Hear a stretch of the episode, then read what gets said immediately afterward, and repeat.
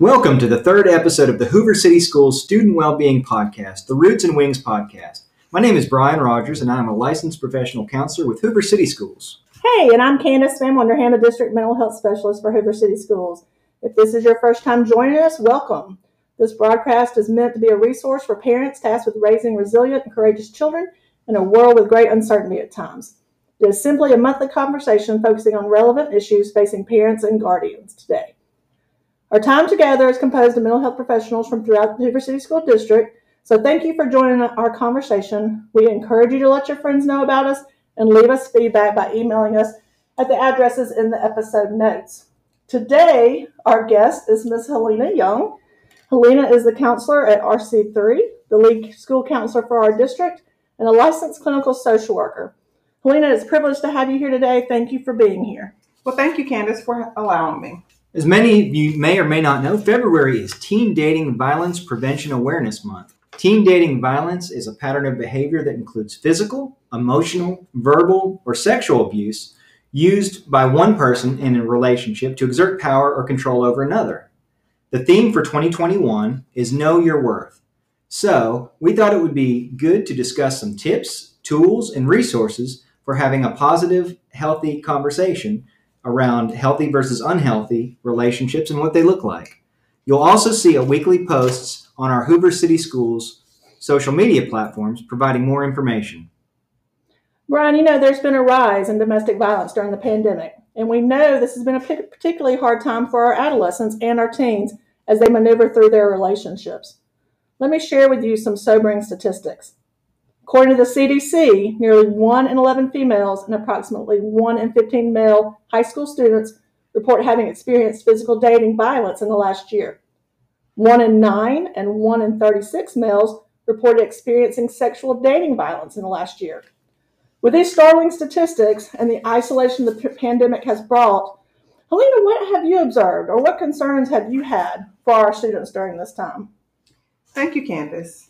I would say it's challenging to help guide adolescents down the path of healthy relationships, even without the pandemic. But when you add the pandemic, we face even more challenges. Parents may have a false sense of security since we've been minimizing social gatherings. However, digital harassment does occur. It's difficult to know when your teen is receiving what your teen is receiving on their devices.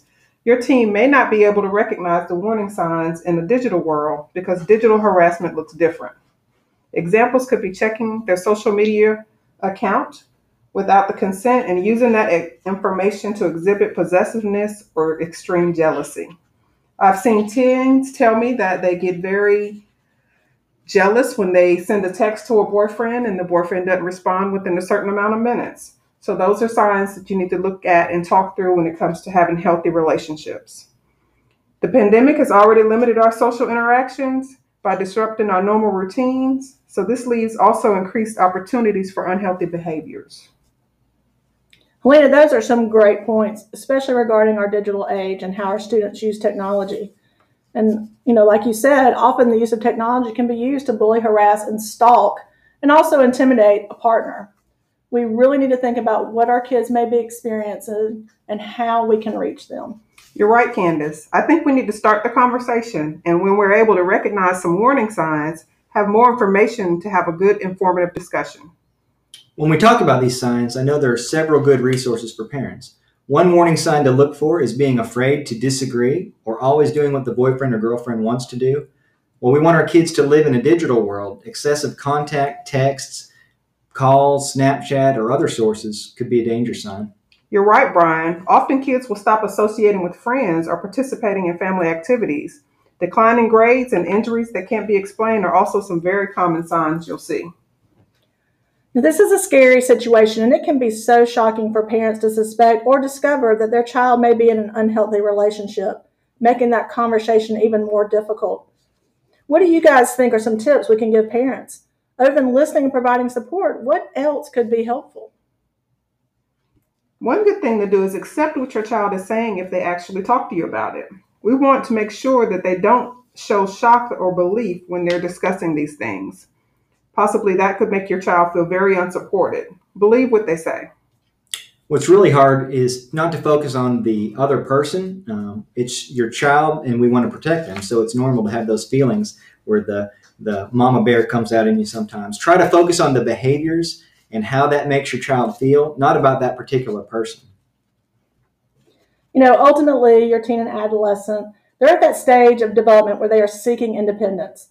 So we want to make sure we include them in decisions regarding next steps. You know, we have discussed a lot of signs and tips for parents, but it can still be a scary conversation. You know, Brian, what are other reasons you think parents might be afraid to talk to their kids? Um, are there other resources we could provide? Yeah, definitely. One great resource I found out there is the One Love Foundation. It started in honor of the memory of Yeardley Love, who lost her life in a tragic domestic violence related incident. She was only 22 years old at the time. Um, they have a lot of great information on their s- site that deals with healthy versus unhealthy relationships. Um, the episode notes has a link to their website and some specific resources. One of the sections on their site has 10 signs of a healthy relationship. While there's no such thing as a perfect relationship, the tips that they share can help us love better, as they say. Uh, now let's talk about some of those 10 so that uh, you, as the listener, can uh, maybe share these positive signs with your children. The first is that you have a comfortable pace in the relationship. Both of you should feel comfortable with the pace of the relationship. It's normal to want to spend lots of time together, but it's important that both of you agree how the relationship is moving. No one should feel pressured or overwhelmed.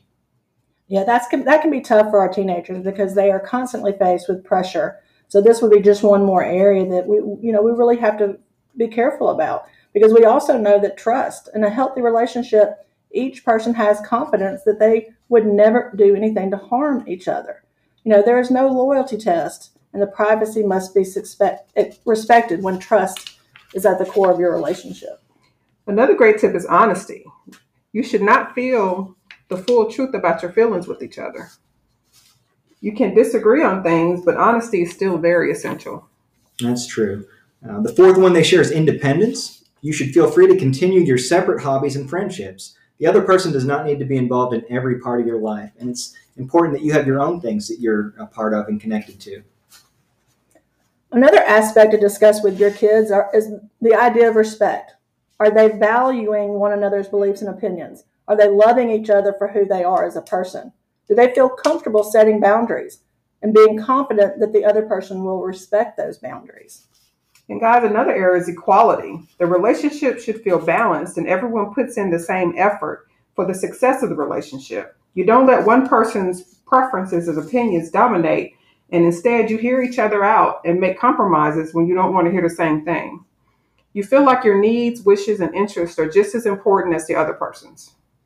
The seventh characteristic ties into one that we highlight this month as well, and that's kindness. You are caring and empathetic to one another and provide comfort and support.